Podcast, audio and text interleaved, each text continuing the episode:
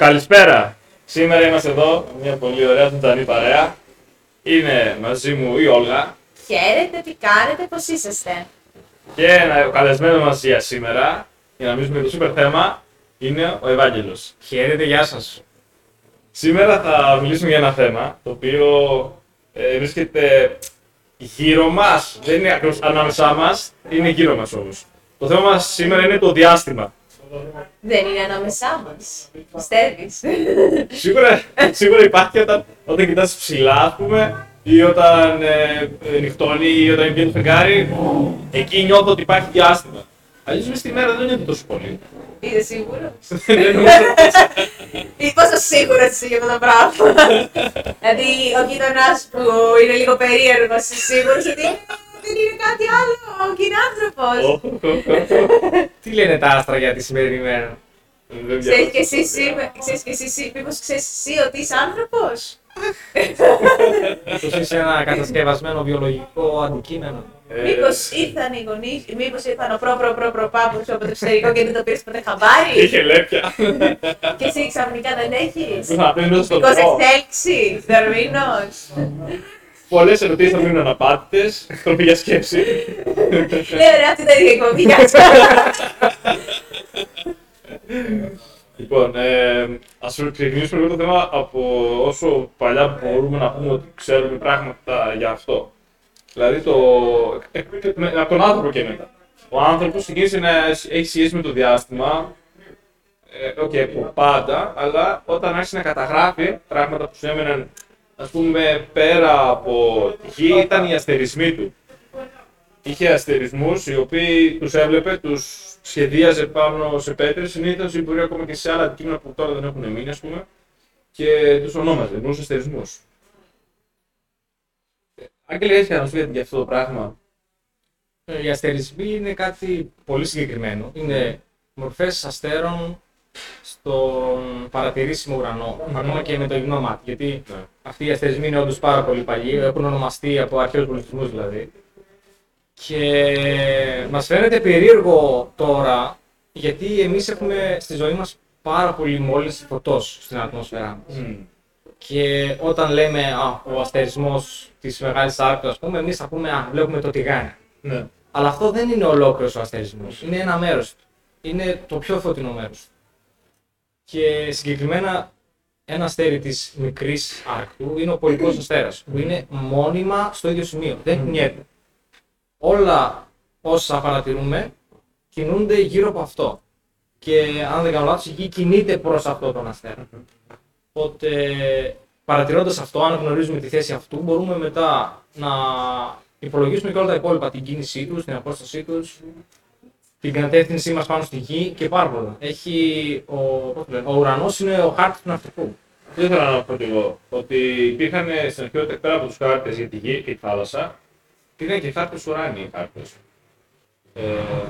Και αν θυμάστε ποιος κρατούσε τον ουρανό στην πλάτη του. Είναι ο Άτλαντας. Ο Άτλαντας που το ξηγέρασε ο Ηρακλής, τα μήλα από την Εσπερίδα. Στο ενδιάμεσο μετά οι άνθρωποι άρχισαν να θέλουν να πάνε στο φεγγάρι, στο διάστημα. Η πρώτη κίνηση έγινε κατά τη διάρκεια του ψυχρού πολέμου, όταν κάνανε μια βόλτα οι άνθρωποι, έτσι, στην ατμόσφαιρα. Δεν βγήκαν ακριβώς έξω από τη Γη, βγήκανε, αλλά δεν πήγανε στο φεγγάρι, κατέβηκαν ξανά. Αυτή είναι η πρώτη κίνηση που έγινε. Και τώρα πλέον οι άνθρωποι έχουν φτάσει μέχρι και τον Άρη, αλλά βέβαια έχουν πάνε εκεί με ρομπότ. Στέλνουν ρομπότ, έτσι. Δηλαδή βρισκόμαστε τώρα στο σημείο που στέλνουν συνεχώς ρομποτάκια και ανταποκριτές από διάφορα σημεία, σε διάφορα σημεία του σύμπαντος για να μας δώσουν πληροφορίες. Επίσης, πολλή δουλειά γίνεται και το τηλεσκόπιο, να ξέρετε. Φαντάζομαι πόσο ελεύθερο χρόνο είχε κάποιος και πόρους για να κοιτάξει πάνω στον ουρανό, να δει το φεγγάρι και να πει εκεί θα πάω. Πρέπει να έχει πάρα πολύ ελεύθερο χρόνο για να το σκεφτεί αυτό. Ναι, μπορεί να κοιτάξει κάνα πηγάκι μέσα και να κοιτούσε πάνω, έτσι. Εντάξει, πιστεύω ότι βασικά είναι και λίγο η ανθρώπινη περιέργεια, το ανθρώπινο. Το περίεργο του αγνώστου.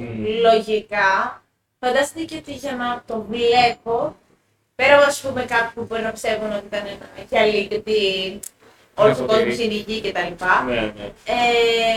Και απλά βλέπεις αστέρια, γιατί μάλλον κάτι άλλο υπάρχει εκεί πέρα, γιατί ίσως να βλέπει και κάποιες όντως αλλαγές. Γιατί αλλάζει ο ουρανός, αυτό που βλέπουμε τουλάχιστον εμείς από κάτω, είναι σταθερό μέρος, αν μείνεις στο ίδιο μέρος και βλέπεις τον ουρανό για 365 μέρες τον χρόνο, δεν θα δεις την ίδια, το ίδιο, δεν θα το δεις το ίδιο. Έτσι. Θα βλέπει διαφορετικά, τις θέσεις των ασεβιών διαφορετικά και μάλλον αυτό γυρνάει και λέει ότι ωραία, υπάρχει κάτι το οποίο κινείται γύρω-γύρω. Ίσως να θεώρησαν ότι ας πούμε σταθερό σημείο είναι η γη στην αρχή, γιατί εμείς θεωρούμε ότι είμαστε σταθερό σημείο και ότι γύρω μας γυρνάνε. Ναι. Εδώ δεν συμβαίνει έτσι προφανώς. Αλλά το θέμα είναι ότι πιστεύω ότι μετά από κάποια στιγμή που λένε ότι αυτό γιατί είναι πιο μεγάλο από αυτό. Και αφού αρχίσανε να συνειδητοποιούν ότι η γη είναι σφαιρική και είναι μια σφαίρα και βάλουν λογικά να αρχίσουν να στέλνουν μηχανάκια για να βγάλουν φωτογραφίες για το τι υπάρχει και μηχανάκια ενώ... Όχι GLX. Όχι τέτοια μηχανάκια, παιδιά. Ενώ μηχανές, ενώ ρομποτάκια, οτιδήποτε. Διαστημικά σκάφη. Ναι, οτιδήποτε. Μονιτοράκια για να δούνε τι υπάρχει γύρω μας. Στο σημείο να πιστεύουμε, να λένε ότι ωραία υπάρχει και ένας, και άλλος πλανήτης, και υπάρχουν και άλλοι πλανήτες. Βασικά τους πλανήτες νομίζω τους είχαν συνειδητοποιήσει από την ύπαρξη των πλανήτων τουλάχιστον, από πολύ παλιά σχετικά. Κάποιοι πλανήτες ήταν σίγουρα ότι είναι πλανήτες από... Ναι, γιατί υπάρχουν και ονόματα ας πούμε, που βασίζονται σε... σε θεούς, ναι, σε Έλληνες, στον δεκάθεο και βλέπεις ότι μπορεί να ήταν λίγο πιο σύγχρονο, αλλά υπήρχε μία. Λογικά θα υπήρχε κάποια σύνδεση, γιατί συνήθως όταν δεν υπάρχει σύνδεση με το παρελθόν, υπάρχουν πιο τεχνικές ονομασίες. Επομένως, για να υπήρξαν τέτοιες ονομασίες σε πλανήτες. Σίγουρα ο Ήλιος και το φεγγάρι ήταν θεότητες αυτά. Ναι, αυτά. Ο Ερμής, η Αφροδίτη, ο Δίας, ο Άρης. Τώρα δεν το πήγαν. Όλα αυτά είναι. Απλά. Το φεγγάρι είχε από την αρχή. Το φεγγάρι και ο Ήλιος. Το Ήλιος, ξέρουμε το άρμα του ηλίου και του φεγγαριού είναι οι άρκανες. Ναι. Απλά ήταν και οι θρύλοι του Ήλιου και της Σελήνης, ανεραστές και διάφοροι θρύλοι κτλ. Απλά το θέμα είναι αυτό, ότι ουσιαστικά υπήρχε η πεποίθηση ότι υπάρχει κάτι άλλο για πολλά χρόνια πριν και υπάρχει κάτι άλλο εκτός αυτού που είμαστε εμείς. Απλά μετά από κάποια στιγμή ήταν και πιο δυνατό λόγω της τεχνολογίας και της επιστήμης να επιτευχθεί αυτό το πράγμα. Να πας δηλαδή να δεις. Αγγλές, πώς λες ότι επιτέχει αυτό το πράγμα, να καταφέρει ο άνθρωπος δηλαδή να ξεκολλήσει ας πούμε τη βαρυτική δύναμη και να πάει σε μέρη που η βαρύτητα είναι δευτερεύουσα. Με πολύ κόπο σίγουρα, πολλή μελέτη, πολλές θυσίες και ο χρόνος του, εγώ όμως πρέπει να δώσουμε τις ψηφίες στον χρόνο, το πότε έγινε ας πούμε. Και το πότε έγινε ναι, όντως, γιατί εντάξει, όταν οι πρώτες απόπειρες γίνονται σε καιρό ψυχρού πολέμου, εντάξει, σίγουρα δεν έγινε με τις πιο αθώες σκέψεις. Ναι. Γιατί δεν μιλήσαμε πρώτα την πείνα, μιλήσαμε πρώτα το ότι πάμε στο φεγγάρι στο κιλό ή όχι. Γιατί το να αντιμετωπίσεις την πείνα δεν έχει οικονομικό συμφέρον. Κάπως έτσι είναι αυτό θα πω. Να βρεις ένα κομμάτι το οποίο είναι ολόκληρος από χρυσάφι, θα πέσει τη τιμή του χρυσού. Αλλά αυτός που θα τον πάρει πρώτος θα έχει το πάνω χέρι μετά γιατί θα έχει αυτός το πρώτο. Ακριβώς. Μπορεί να ρίξει τιμή, ας πούμε, αν θέλει.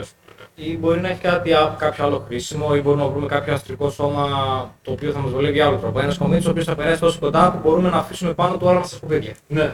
Όλα τα σκουπίδια από όλο τον κόσμο να τα μαζέψουμε σε ένα διαστημόπλιο. Τους πόρους δεύτερης ευκαιρίας. Να τα φορτώσουμε στον κόκορα. Αυτός ο κομίτης θα ονομαστεί κόκορας. Θα τα βάλουμε πάνω και θα τα ξαναδούμε. The Cock Comet. Καλό, καλό. Μην ξεχνάμε ότι κιόλας οι πρώτοι κάτοικοι της Γης εξουδετερώθηκαν από έναν κομίτη. Ακριβώς, ναι, γιατί νόσαμε. Και κάποιοι όπως και οι πρώτοι ζωντανοί οργανισμοί μπορεί να ήρθαν και με κομίτη. Δηλαδή να ήταν ένας άλλος πλανήτης που είχε πάνω του κάτι πάνω, κάποια μορφή ζωής, να άσπασε και ένα κομμάτι πάγου να έπεσε στη γη, ας πούμε. Ίσως, και εκείνος ο πλανήτης ο αρχικός πώς είχε μορφή ζωή. Έτσι κι υπάρχουν και άλλοι, ας πούμε, τώρα πρόσφατα ο Άρης, νομίζω, ο Άρης έχουν βρει μορφή ζωής πάνω στον Άρη, μικροοργανισμό. Ναι, ακριβώς, έτσι. Μικροοργανισμού σε πολύ απλή μορφή, αλλά υπάρχει ζωή, υπάρχει... Έχει και νερό.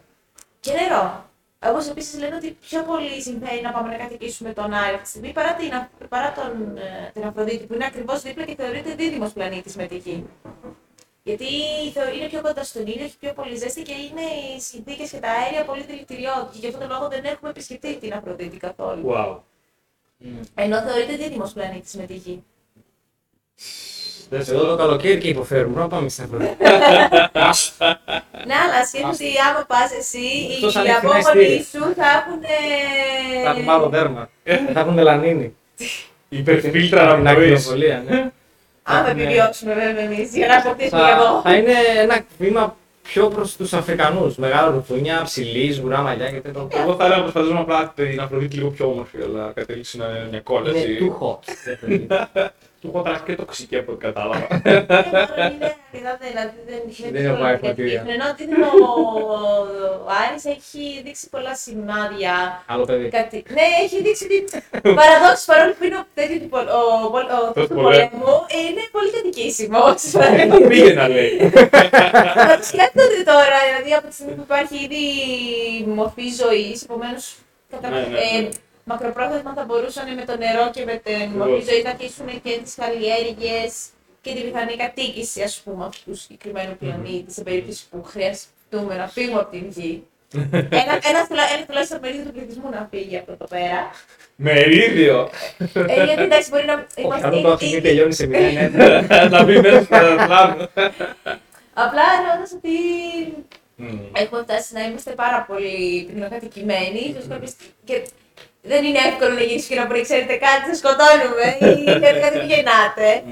Επομένως, αυτά μπορεί να γυρίσουν και να πούμε ότι πρέπει να επανακατοικήσουμε, να κατοικήσουμε βασικά έναν άλλο πλανήτη για να χωρέσουμε. Αλλά φύγουν οι μισοί άνθρωποι στον άλλο πλανήτη. Σαν το Θάνος, έτσι. Θάνος, έτσι. Με ένα θνάπ. Η μισή. Ναι, αυτό με το Θάνος πάντως έχει πολύ μεγάλη βάση. Ότι εννοώντας χωρίς να υποστηρίζει ότι αυτό που έκανα θα ήταν καλό, η ιδέα του ήταν σωστή. Το να ξεπαστρέψεις στις 2 εκατομμύρια ανθρώπους. Σκέψου ότι όμως είχε σκοπό αυτοί οι υπόλοιποι που θα μένανε να ζούσανε καλά. Γιατί ουσιαστικά δίνει στο περιθώριο να αναπτυχθούν οι υπόλοιποι. Βέβαια αυτό έχει πολλά ηθικά προβλήματα. Οπότε εσύ ποιος είσαι να σκοτώσεις τους μισούς. Γιατί άμα θες να κάνεις μια καλή ζωή, πώς είναι να καταστρέψεις μια άλλη. Είναι καταλαβαίνεις τι λέω. Θεωρητικά, αυτό που ουσιαστικά έλεγε ο Θάνος είναι ότι. Αυτό που ουσιαστικά λέει ο Θάνος σαν ιδέα είναι ότι η Γη και οποιοδήποτε πλανήτης στο σύμπαν, τέλος πάντων, οποιοδήποτε γαλαξία κτλ. Μπορεί να θρέψει, είναι ικανός να έχει έναν αλφα αριθμό, να θρέψει έναν συγκεκριμένο αριθμό. Και αυτή τη στιγμή στην Γη το βλέπουμε ότι έχουμε υπερβεί αυτά τα όρια. Δηλαδή υπάρχει πείνα, υπάρχει τέτοια, γιατί έχουμε υπερβεί τα όρια που μπορεί να θρέψει η Γη. Είμαστε υπερπληθυσμό σε σχέση με αυτό που μπορεί να μου προσφέρει η Γη. Γι' αυτό υπάρχουν και τα προβλήματα. Βέβαια, εγώ θα σου πω ότι αυτό καλύπτεται, εντάξει, σιγά σιγά. Δηλαδή η υγεία να πάει περισσότερο. Απλά σκέψου ότι το νερό γίνεται αργά και όσο γίνεται μεγαλύτερη κατανάλωση και ο αριθμός η άψη του πληθυσμού αυξάνει την κατανάλωση και η κατανάλωση δεν μπορεί να. Έχουμε τον ίδιο ρυθμό δημιουργίας νερού, ας πούμε, για να φτάσεις κάτω στις πηγές και να μπορείς να το ξαναπάρεις. Φυσικά βρίσκουμε λύσεις στην επιστήμη. Βρίσκεις λύσεις, απλά θα βρεις κάποιες λύσεις οι οποίες θα είναι για ένα σύντομο χρονικό διάστημα και μετά θα πρέπει να βρεις άλλες λύσεις. Δεν φτάσεις σε μία. Δεν θα κάνουμε εμείς επιστήμη, θα μείνουμε άνεργοι. Αν έχεις το γάδι του Θάνος. Δεν είπα ότι το κάνω έτσι. Προφανώς αν είναι το γάντι του Θάνος. Γενικά, οποιοδήποτε έχει αυτό το γάντι, το να σκεφτεί πρώτα να ξεπαστρέψει τους ζωντανούς είναι κάτι εντελώς κακό. Α, ναι, αυτό μιλάμε ότι μιλάμε. Και αφού έχεις την δύναμη να επηρεάσεις το σύμπαν όπως θέλεις, με οποιονδήποτε τρόπο, θα έπρεπε απλά να βγάλεις άλλους τόσους πόρους. Αντί να σκοτώσεις ανθρώπους, δημιούργησε μια δεύτερη γη. Αυτό πώς πούμε. Αυτό που ήθελα, ναι, χαλάζει λίγο τις ισορροπίες μετά του σύμπαντος που έχει δημιουργηθεί με τόση αρμονία. Ναι, λίγες ταινίες έχουν αυτή με δύο πλανήτες που κατοικούνται. Δεν τα έχω πολύ. Απλά είναι ότι χαλάζει την ισορροπία. Αυτός ήθελα, ας πούμε, να επαναφέρει την τάξη. Που σου λέω, δεν ήταν σωστό το σκεπτικό του, έχει πολλά ηθικά κενά. Αυτό έχει γίνει στην ιστορία. Υπήρχαν άνθρωποι δικτάτορες που λένε: ωραία, ο πληθυσμός μου πεθαίνει τη πείνας, είναι αληθινή ιστορία. και σκότωσε τους μισούς ανθρώπους. Εντάξει, ναι. Δεν πήγε καλά μετά, γιατί ξέρεις τι έγινε. Ξέρεις ποιο είναι το πρόβλημα που συνέβη σε αυτή την περίπτωση. Αυτό ήταν κάποιος στην Κίνα. Αυτό που συνέβη το πρόβλημα ήταν πως, καθώς αυτός εξολόθησε το μισό πληθυσμό της Κίνας, που είχε πρόλαβε να το κάνει, ας πούμε, καταστράφηκαν κοινωνικές δομές. Επίσης, αυτός πήρε τον πληθυσμό και τον μετακίνησε. Λέει ότι, κοιτάξτε, λέει, δεν θα ζείτε στο χωριό, θα ζείτε σε πολυκατοικίες. Θα γίνετε βιομήχανοι, θα γίνετε ράφτες, θα γίνετε κατασκευαστές αντικειμένων. Και αυτοί από χωρικοί που ήταν να μετασχηματίζουν την κοινωνία τους σε κάτι διαφορετικό, για να μπορούν να ζουν σε πόλη και να εργάζονται με διαφορετικό τρόπο, δεν τους οδήγησε κάπου. Δεν κατάφεραν. Μιλάς κιόλας με την Κίνα που είναι η μόνη ίσως χώρα σε όλη την γη, η οποία έχει πάλι φρένο, έχει πάλι στο πώς έχει πάλι νόμο στο πώς το παιδί θα κάνει. Ναι. Είναι νόμιμο ένα παιδί να το κάνεις ενώ σχέση με όπως είναι σε εμάς τα παιδιά. Τα υπόλοιπα είναι σαν να έχεις πάρει αυτοκίνητο και πληρώνεις φόρους. Φορολογείται, ναι. Βέβαια, Κίνα το πήρε πίσω αυτό και τώρα έβαλε 2 παιδιά. Έβαλε όριο 2 παιδιά. Το έχει αλλάξει γιατί και η Κίνα ακόμα. Αλλά πάλι έχουν πολλά παιδιά, ας πούμε, οι Κινέζοι, κατάλαβες. Και πάλι παρόλο αυτό γεννάνε. Επομένως δεν μπορείς να. Ούτε αυτός ο νόμος που προσπαθεί να ελέγξει. Όχι, ήταν τόσο δυνατός που άλλαξε ο νόμος. Ήταν τόσο δυνατό αυτό το ένα παιδί που ο νόμος πια άλλαξε. Γιατί η Κίνα κατάλαβε ότι έχουμε πλουγεννητικότητα. Η ίδια η Κίνα έχει πλουγεννητικότητα πλέον. Λόγω COVID. Μην φανταστείτε. Και τώρα αποκαλύπτεται το μυστήριο. Μόνο δίθα το διάστημα.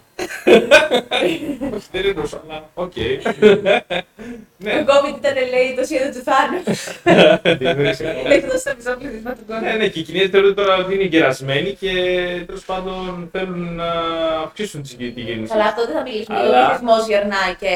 Αλλά επειδή τα παππούδια να πάνε να μείνουν στον γκάι. Οι παππούδες που να πάνε να μείνουν στο φεγγάρι. Είναι πρώτος στους παππούδες που να μαθαίνουν να πάνε να μείνουν στο φεγγάρι. Θα είναι λιγότερη βαρύτητα, θα είναι πιο ελαφρύ. Ναι, αλλά το θέμα είναι ότι οι άνθρωποι τώρα έχουν συνηθίσει δούλευα τόσα χρόνια να πάρουν μια σύνταξη με το ζόρι, ρε παιδί μου. Να τους πάρεις τη χάρα και να τους στείλεις και στην απομόνωση. Άσε τώρα να ζήσουν τη ζωή. Να απομόνωση, θα είναι όλοι μαζί εκεί. Πάνε σίγουρα στο φεγγάρι. Αν έχει δουλειά μπορώ να πω. Αυτό γίνεται ήδη, παιδιά. Αμερικανοί πηγαίνουν στο Μεξικό επειδή έχει φτηνότερα ενίκεια. Εδώ γράφει στην Ελλάδα οι Έλληνες μας ήταν και γύρω πίσω και στην Αγγλία. Ναι. Έχω φίλο ο οποίος πήγε τώρα να δουλέψει στο Δουβλίνο και από το χρόνο του καλοκαίρι θέλει να έρχεται το καλοκαίρι να μένει στην Ελλάδα και να δουλεύει στο Δουβλίνο, ας πούμε. Είναι από απόσταση έτσι. Αυτό συμβαίνει. Αν μπορούσα, αν είχε φτηνό ενίκιο στο φεγγάρι και είχε καλό ίντερνετ, θα πήγαινε. Λέει, αυτά θέλω εγώ. Άμα το κράτος μου βρει σπίτι και ίντερνετ, καλή σύνδεση, δεν με ενδιαφέρει τίποτα. Λέω, είμαι σπίτι θα είμαι. Και μία συνδρομή Netflix έτσι και αν έχει καλή σύνδεση, μετά μπορείς να παραγγείλεις ό,τι θες. Αφού στείλανε εσένα στο φεγγάρι, δεν νομίζω να είναι δύσκολο να στείλουν και 70 κιλά σε φαγητό. Καλά, μου δεν μπορεί να έχεις τέτοια να πεις. Τι θέλω σήμερα, πίτσα. Κάτσε. Έλα, Μάκη! Μου ήρθε τώρα όρεξη. Λογικά σε κανένα δίμηνο πάλι θα μου έρθει. Στείλ' την από τώρα να την έχω σε ένα δίμηνο. Ή μπορεί να παραγγείλεις τα υλικά για την πίτσα. Και να μην είναι τόσο μακριά. Άμα είναι να πάω στο φεγγάρι για να μαγειρέψω, κάθομαι και εδώ πέρα. Και ανοίξεις πιτσαρία. Και γίνει η πρώτη πιτσαρία στο φεγγάρι και βγάζει τα τρελά σου. Ωραία. Τι να πουλάς, στου εξωγήνε που περνάνε. Τα τσομίτσε. Στου άλλου πατήριδε που θα είναι με το φθηνό ενίκιο. Με το Netflix. Εγώ τότε διαστημικό θα δω το πλάι πίτσε χειρό. Ξεκάθαρα.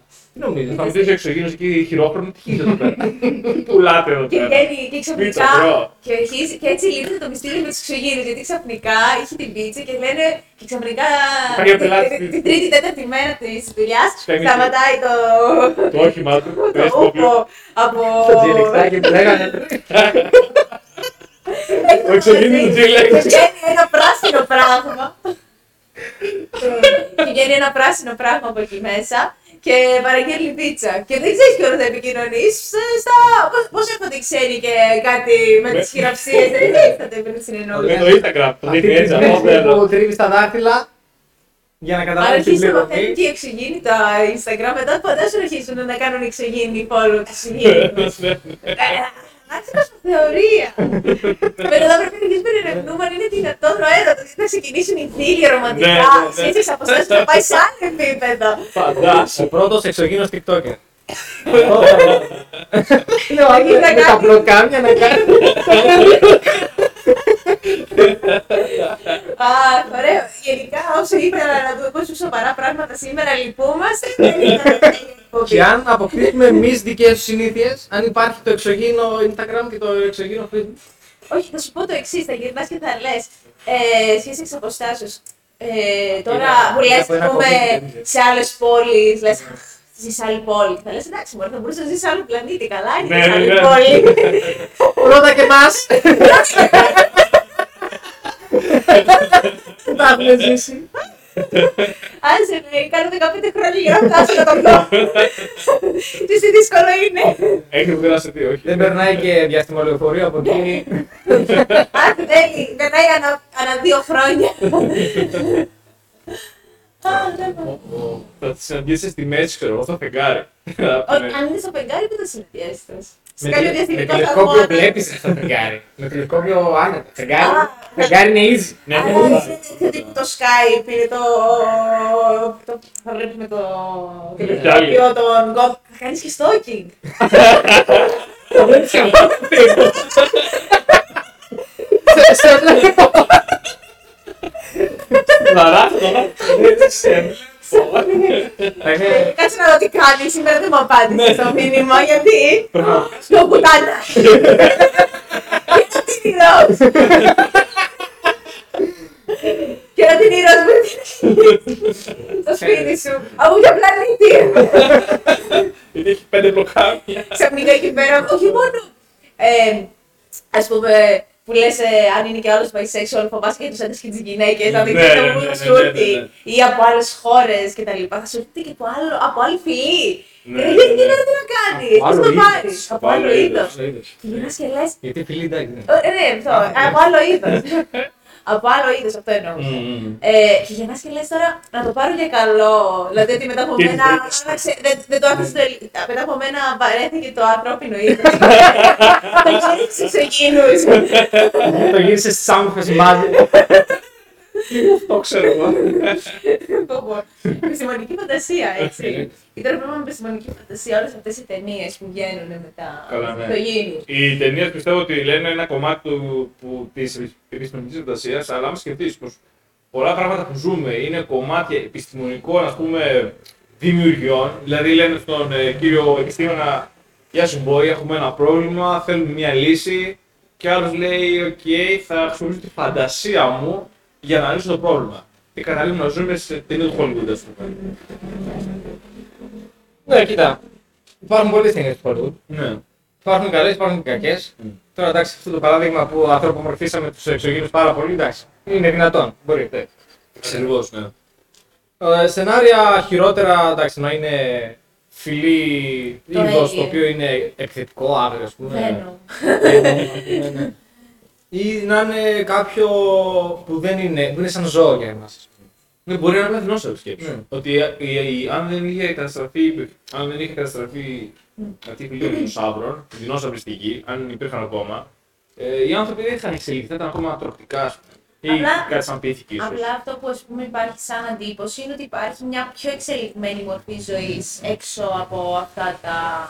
Ότι μπορεί να υπάρχει. Όχι, γιατί ουσιαστικά με βάση αυτά που λένε ότι έχουμε δει τα άμυνους δίσκους των τέτοιο, ότι υπάρχουν κάποια στιγμή, έχουν έρθει κάτι σήματα περίεργα, με κάτι περίεργους ήχους κτλ. Όπως επίσης έχουμε στείλει και ήχους στο εξωτερικό, ας πούμε μουσική. Ναι, και από Έλληνες. Έχουμε στείλει νούτς. Στο εξωτερικό. Στο Παναγία, ποιος ανώμαλος. Στείλαμε ένα δίσκο βασικά που έχει οδηγίες για το πώς να βρει κάποιος τη γη, αν βρει αυτό. Και πάνω έχει 2 σώματα, ένα αντρικό και ένα γυναικείο που είναι χωρίς ρούχα. Για να φαίνεται το σώμα του πλάσματος. Κατάλαβα. Έχουμε στείλει γυμνές. Μην την τρομάξει. Μην την τρομάξουν, ας πούμε. Ναι. Αλλά το θέμα είναι ότι. Σε βγαίνει, ας πούμε, να αναρωτιέσαι. Αυτές οι ταινίες είναι 100% βασισμένες στη φαντασία ενός ανθρώπου που ξύπνησε ένα πρωί και είπε «Αχ, θα κάνω μια ταινία και θα έχει θέμα τους εξωγήινους και οι εξωγήινοι θα είναι έτσι». Υπάρχουν κομμάτια τα οποία είναι αληθοφανή, απλά μας τα κρύβουν. Σίγουρα υπάρχουν μέσα στις ταινίες πλάσματα τα οποία είναι γήινα κιόλας. Απλά είναι πάρα πολύ σπάνιο να τα βρεις. Δηλαδή, μπορεί να υπάρχουν ψάρια που έχουν χέρια. Και απλά ζουν στον πυθμένα της θάλασσας και τρώνε σκουπίδια, ας πούμε. Με αποτέλεσμα να βλέπεις ένα ζωάκι. Για τα χέρια το καημένο. Ναι, τρώει σκουπίδια. Έχει βγάλει χέρια. Επίση, η μορφή πολλών πλασμάτων στη γη μοιάζει πάρα πολύ. Δηλαδή, σκέψου πόσα πλάσματα έχουν 4 άκρα. Κεφάλι, οκ, 2 χέρια, 2 πόδια. Είναι πολλά πλάσματα χωρίς κεφάλι. Χωρίς κεφάλι. Ναι, είναι κάποια που είναι άμορφα. Ναι. Άμορφα, εντάξει. Βακτήρια. Βακτήρια, εντάξει, δεν σου μιλάω για την τύχη ζωή, σου μιλάω. Αν έχουν κρανίο ή κέφαλο. Ζώα. Η μέδουσα. Ναι. Έχει ένα σώμα και πόδια. Εντάξει, ναι. Ακόμα και το χταπόδι δεν έχει κεφάλι. Είναι μόνο κεφάλι. Είναι κεφάλι. Δεν έχει σώμα. Δεν έχει όμως. Έχει μάτια, έχει πέρα από τα μάτια. Το μυαλό του είναι σκόπιμο όλο το σώμα. Τι είναι το κεφάλι του. Τι είναι το κεφάλι του, αμένει το μυαλό του παντού. Αλλά αυτό οι μορφές ζωή και πολλά μυαλά. Δεν έχει μόνο, έχει 2-3. Οι μορφές ζωή στη γη μοιάζουν πάρα πολύ μεταξύ τους. Ναι, έχουν κοινούς προγόνους. Ένας άλλος πλανήτης θα είχε παρόμοιες μορφές ζωής. Δηλαδή θα βλέπαμε κάτι που είχε πάλι κεφάλι, 2 πόδια, 2 χέρια. Ναι. Εγώ το πιστεύω πολύ αυτό, αν και δεν είμαι ειδικός. Δηλαδή πιστεύω ότι κάποια πράγματα, ό,τι αν κάνεις, να καταλήξουν το ίδιο. Δηλαδή, αν η βαρύτητα λέει ότι τα 4 άκρα είναι καλύτερα για να περπατάς, κάπου όπου και αν υπάρχει βαρύτητα, θα υπάρχουν 4 άκρα. Μπορεί να έχει πολύ περισσότερα έντομα και μεγαλύτερα από αυτά που έχουν. Αν έχει πολύ πυκνή. Φαντάζεσαι να έχει δίποδα έντομα με χέρια. Πώς βλέπεις μια ακρίδα, πες τα δίποδα και δεν έχει δίποδα. Αυτό το δίποδο δεν βολεύει στη βαρύτητα. Εμείς νικήσαμε τη βαρύτητα. Ναι, εντάξει. Σου λέω για ένα άλλο περιβάλλον. Που έχει πιο πυκνό αέρα. Πιο πυκνό αέρα και λοιπά όλα αυτά. Τώρα ακριβώς οι συνθήκες, δεν είμαι κανένας βιολόγος να σου πω ακριβώς, αλλά σίγουρα τα έντομα θέλουν πολύ. Εντάξει, θα είναι φυσική. Έντομα φυσική. Ναι, θέλουν οξυγόνο. Ναι. Και η θερμοκρασία και το ποσοστό διοξιδίου και οξυγόνου στην ατμόσφαιρα τα επηρεάζει πάρα πολύ. Έκανε περιοριστική. Είχαμε πολλά τέτοια. Μια τέτοια παρόμοια κατάσταση με τις κατάλληλες συνθήκες για να δημιουργηθεί ένα έντομο το οποίο είναι άνθρωπος. Δίποδα. Μια πεταλούδα που έχει, ας πούμε, μυαλό. Ένα ρογάκι της Παναγίας. Το μέγεθος αμαξιού. Υπάρχουν κάτι ταινίες οι οποίες τα είχαν πρακτεί ένα σκομίτη. Ξαφνικά όλα τα ζωήφια και κάτι ζωάκια τα οποία ήταν μικρά αρχίζουν και βγαίνουν τεράστια τέρατα και τρώνε τους ανθρώπους. Όπως υπάρχει έρωτας και τέρατα, λέγεται νομίζω στο Netflix. Είναι και κομμωδία και ρομαντική κομμωδία μάλιστα. Όχι. Εντάξει, ήταν πολύ ωραία ταινία, χαριτωμένη, ανάλαφρη. Απλά το θέμα είναι ότι βγαίνω, ας πούμε, χειρότερος μορφιάτης, από θα πεθαίνει από κεφαλικά, όχι από ζωήπια. Ποιος σκέφτηκε να βάλει ρομαντική κομμωδία με ακρίδες, ας πούμε. Γιατί όχι, γιατί στο τέλος του κόσμου το μόνο που ζουν είναι ο έρωτας. Ούτε εγώ συμφωνώ με αυτό, αλλά εντάξει. Αλλά τέλος πάντων. Βλέπεις, ας πούμε, κάτι τεράστια καλμούρια, σαλιγκάρια. Σε ύψος πολυκατοικίας τεράστιας και εκεί πέρα, ας πούμε, αυτός που φοβάται τα έντομα σαν εμένα, θέλει ένα παροξισμό, κάνα κάτι. Ναι. Δηλαδή, κάτι ακρίδες, κάτι τι ήτανε, σκουλή και και τι βδέλες, αηδίες, δεν μπορώ. Αλλά ναι, και κάποιοι ήταν πιο καλά, κάποιοι ήταν πιο κακά, κάτι τέτοια. Είχε καλά έντομα, ας πούμε. Δεν ήταν καλά έντομα, ήταν, λέει, ανάλογα με τα πλάσματα που ήταν και λέει ότι καταλάβαινες από τα μάτια τους αν ήταν καλό ή κακό. Αυτά τα οποία, ας πούμε, θέλουν να σκοτώσουν και αυτά τα οποία δεν είχαν σκοπό να σκοτώσουν, απλά μεγαλώσαν στην πορεία, ας πούμε, λόγω του κομίτη και απλά επιβίωσαν. Απλά υπήρχαν και θανατηφό, αυτά που σκοτώνουν. Ναι. Κατάλαβα τι λες. Πιστεύετε δηλαδή ότι σε έναν άλλο πλανήτη αυτό που θα υπάρχει, ας πούμε, θα πρέπει να καταστρέψει τους ανθρώπους? Θα μπορούσε. Βασικά. Δηλαδή είναι ένα κουτί. Είμαστε ένα βήμα πριν την καταστροφή. Το να αν έρθει εννοώντας ένα βήμα πριν είναι πολύ εύκολο να καταστραφεί ανθρώπου. Είναι πολύ εύθραυστη. Σκέφτομαι να έρθει ένα σκουλίκι το οποίο τρώει τσιμέντο. Ναι. Και να αρχίσει να. Δεν κάνεις να μην βλέπω εφιάλτες στο πιάτο. Δεν κουτάνε αυτά που υπάρχουν. Το τσιμέντο είναι ασφαλές. Είναι ιδέα, δεν μπορώ, σκέφτομαι τα έντομα, αλήθεια στο λέω. Και να τρώει το τσιμέντο και... Μα ήταν χνουδωτό θα ήταν καλύτερα, ας πούμε. Κοίτα, να σου πω κάτι... Αν είναι χνουδωτό σκουλίκι, όχι. Σκουλίκια, ό,τι είναι, θα σου εξηγήσω. Δεν μπορώ τα έντομα, τα βατράχια και τα φίδια. Θεωρώ ότι είναι τα πιο γλιώδη πράγματα που υπάρχουν στον κόσμο. Δηλαδή προτιμάς ελαστικά γενικά.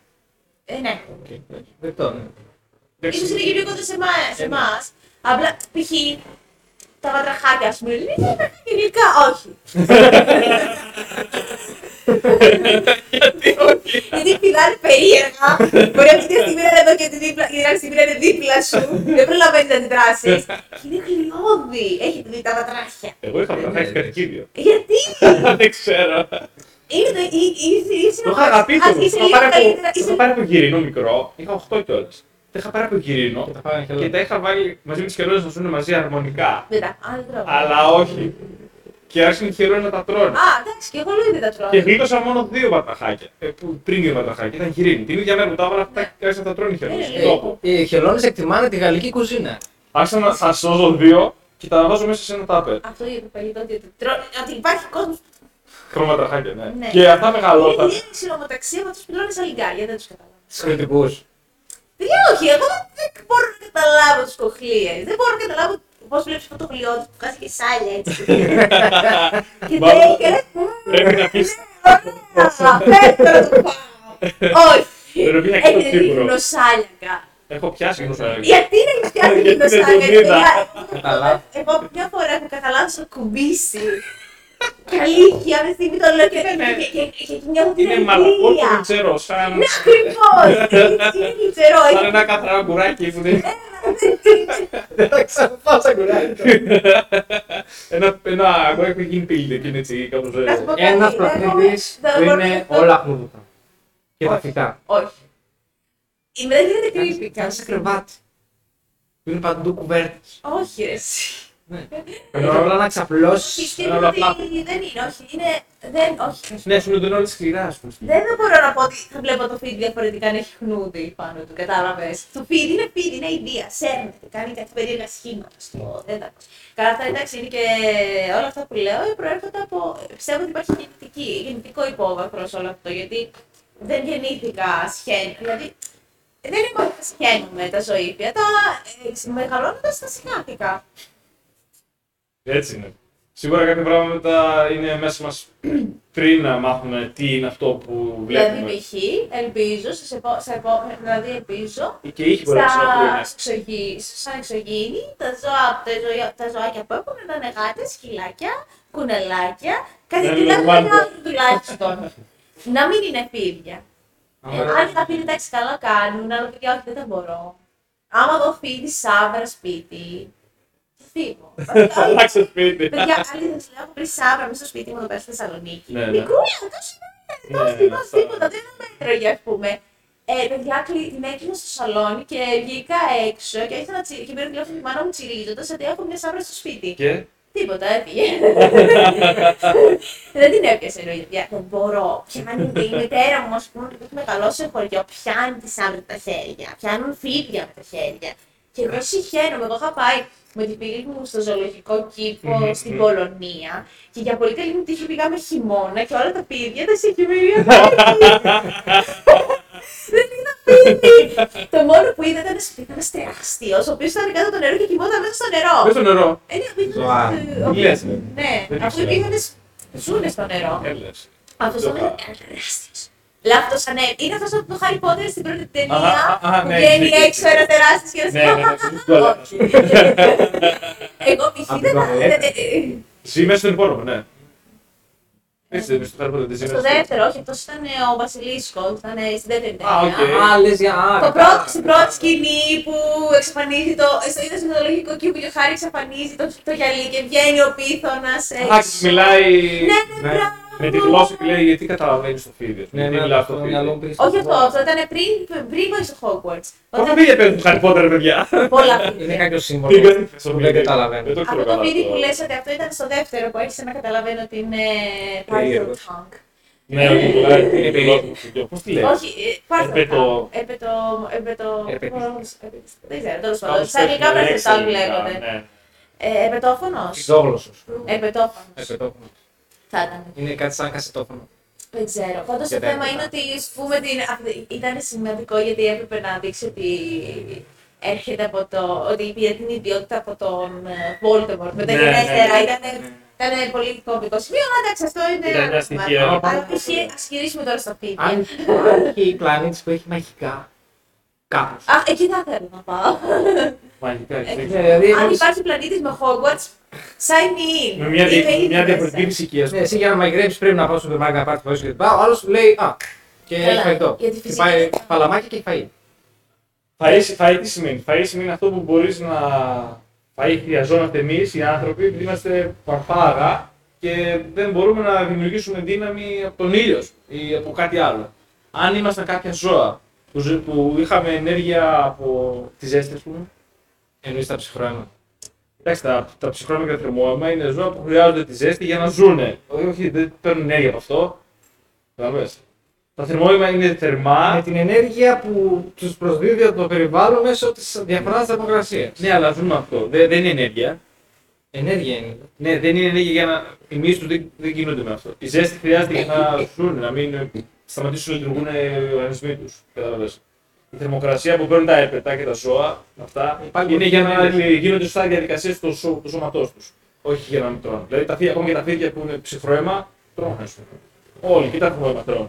Σκέψου όμως ότι για να τρως κάτι ή φύλλα, γιατί και πάνω τα ζώα τρώνε φύλλα, φαντάζομαι να σου είναι ένα ζώο που τρέφεται με ήλιο, όπως τα φυτά. Και να πίνεις απλά νερό και χώμα, ξέρω. Δεν τρέφεται μόνο με ήλιο. Με ήλιο, αέρα και χώμα, ας πούμε. Το χώμα τι έχει μέσα? Ακριβώς, με ιωσίες πίνεις το χώμα μέσα. Ναι. Δηλαδή θα πίνεις το φαγητό σαν χώμα. Καθαρό χώμα με νερό, πλάκ. Ναι, τα σκουλίκια τρώνε χώμα.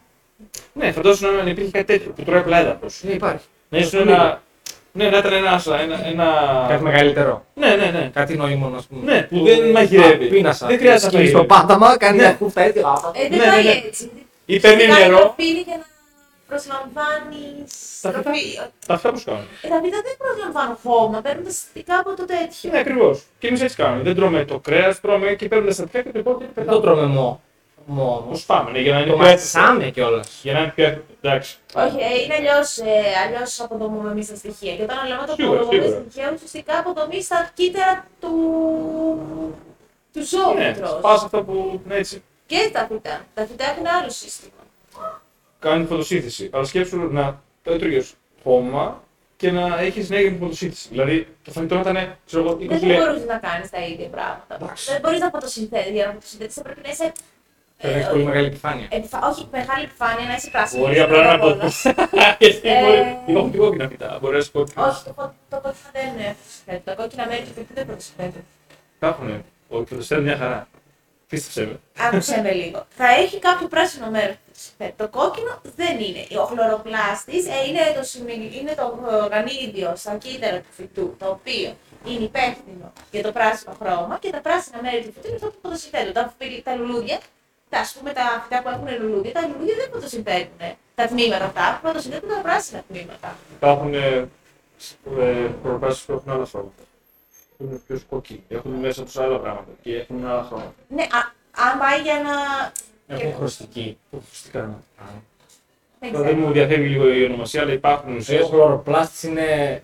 Όχι με χλωροφύλλη, με κάτι άλλο. Όχι, χλωροπλάστης υπάρχει, δεν υπάρχει. Νομίζω είναι η χλωροφύλλη που αλλάζει. Είναι άλλη χλωροφύλλη. Κάπως έτσι. Δεν είμαι τελείως σίγουρος, αλλά αυτά είναι κύτταρα. Γιατί έχουν μέσα ένα κοκτέιλ, ας πούμε. Φαντάζομαι ο πλανήτης να είναι χίλιο καθόλου. Αυτό είναι αλλιώς. Μετά θα πρέπει κάποιος αλλιώς. Σαν την Νορβηγία. Το χειμώνα όμως. Ναι. Ή το καλοκαίρι δεν έχει πώς. Παρέχεις με άλλο είδος φυτών. Θα είναι όλοι ανεκτόβια. Και δεν θα υπάρχει μέρα και ώρα και ύπνος. Θα είσαι συνέχεια ξύπνος. Και επίσης όλα θα βλέπουν πολύ καλά. Κοιτάξτε το δεν καταλαβαίνεις. Ή καθόλου. Όπως με νυχτερίδες δεν βλέπουν. Αλλά κυκλοφορούν το σκοτάδι. Όχι, ακούνε. Αυτό λέμε, ναι, ακούνε. Ακούνε, δεν βλέπουν. Ναι, δεν βλέπω. Δηλαδή να μην χρησιμοποιείται η αίσθηση της ώρας. Ναι, δεν αυτό λέει. Αλλά να ακούν τα πάντα. Ας σαν τα ζόμπι, σαν το Walking Dead. Το ακούνε από κοκλιά. Δηλαδή φαντάζομαι ό,τι πετάει να είναι σαν τις ευτερίδες. Να το ακούνε και να μην τα σανταγκώνουν. Τι ωραία. Βασικά δεν ξέρω αν το ξέρετε ότι. Ή να μυρίζουνε. Όλοι να. Μυρίζουνε κάπου. Να μυρίζουν το φόβο. Σαν τα σκυλιά. Δηλαδή να λες πετύχει. Πρέπει ότι σε μένα το πατή μου μια χαρά με μυρίζει. Όση ώρα. Θα το φοβάσαι. Φοβάσαι το γατί. Το γατί δεν με φοβίζει, όχι πλέον να το σκουτίσει. Μα μου πετάει φαξουνίες και δεν είναι αντίδροπα.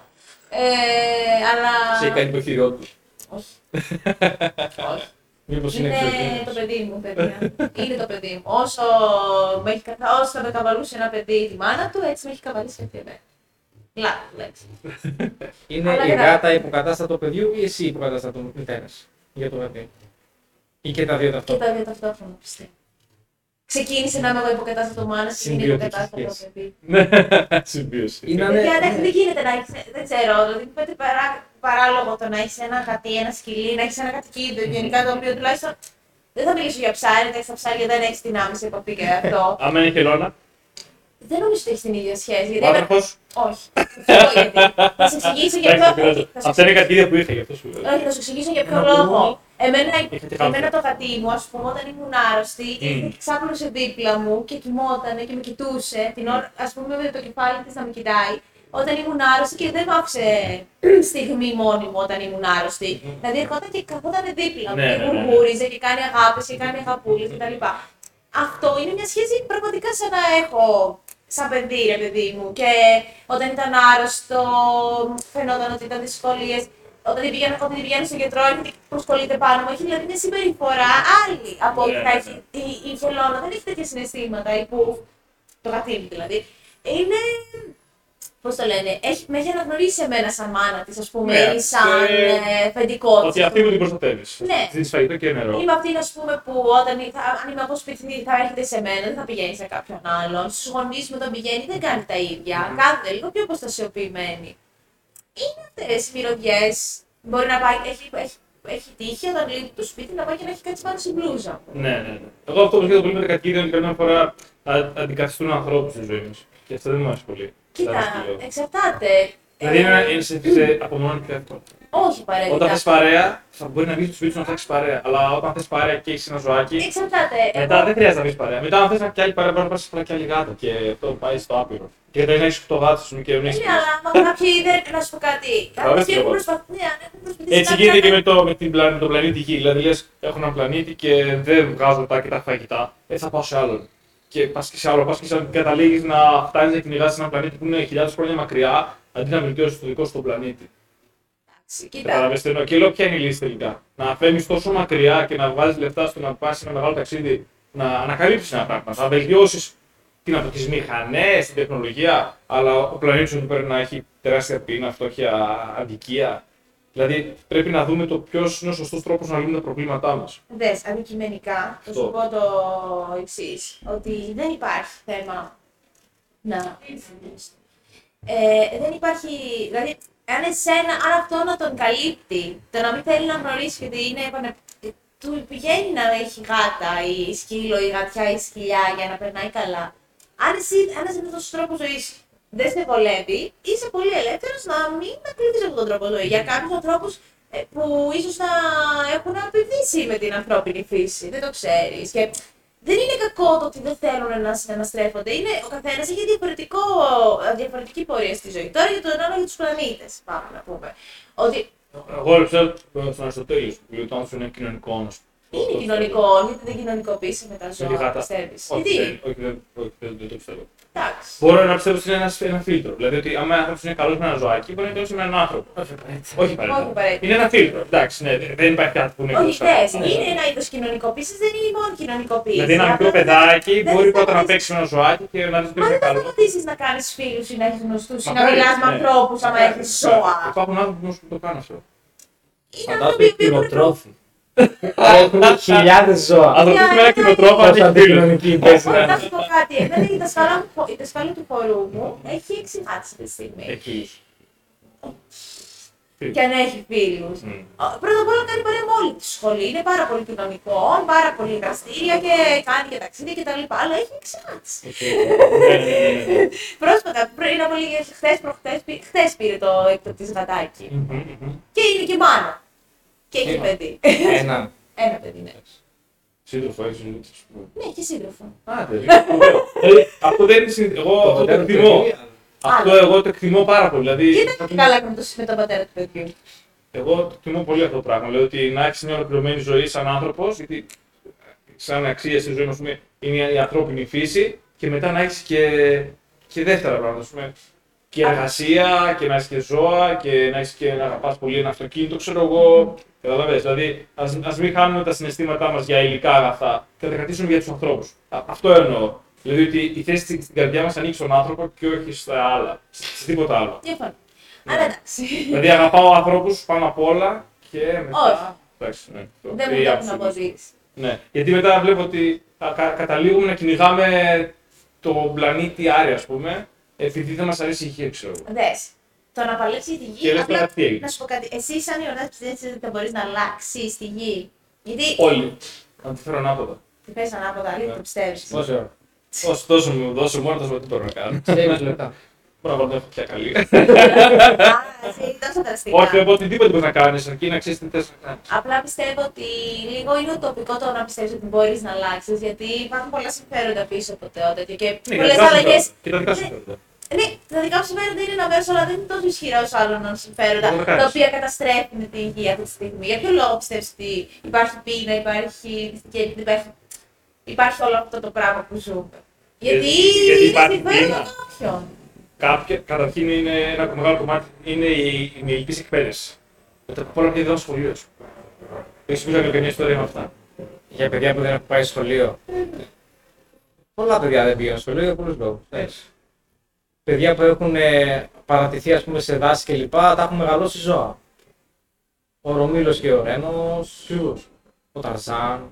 Πιο πρόσφατα έχουν βρει άτομα τα οποία. Γιατί για πολύ καιρό δεν είχε νερό καν. Δηλαδή υπήρχαν μέρη που η Αφρική είναι μια μεγάλη ήπειρο με πολλούς ανθρώπους και πολλούς εμφυλίους πολέμους, με όλες τις παιδιά να πάνε στο σχολείο. Και το σχολείο τους δίνει βασικές γνώσεις, ότι ένα και ένα κάνει δύο, υπάρχει το δίκαιο και το άδικο. Και καταφέρνει τώρα ο κόσμος ο υπόλοιπος να πάει στην Αφρική και να σου πει τους ανθρώπους εκεί πέρα.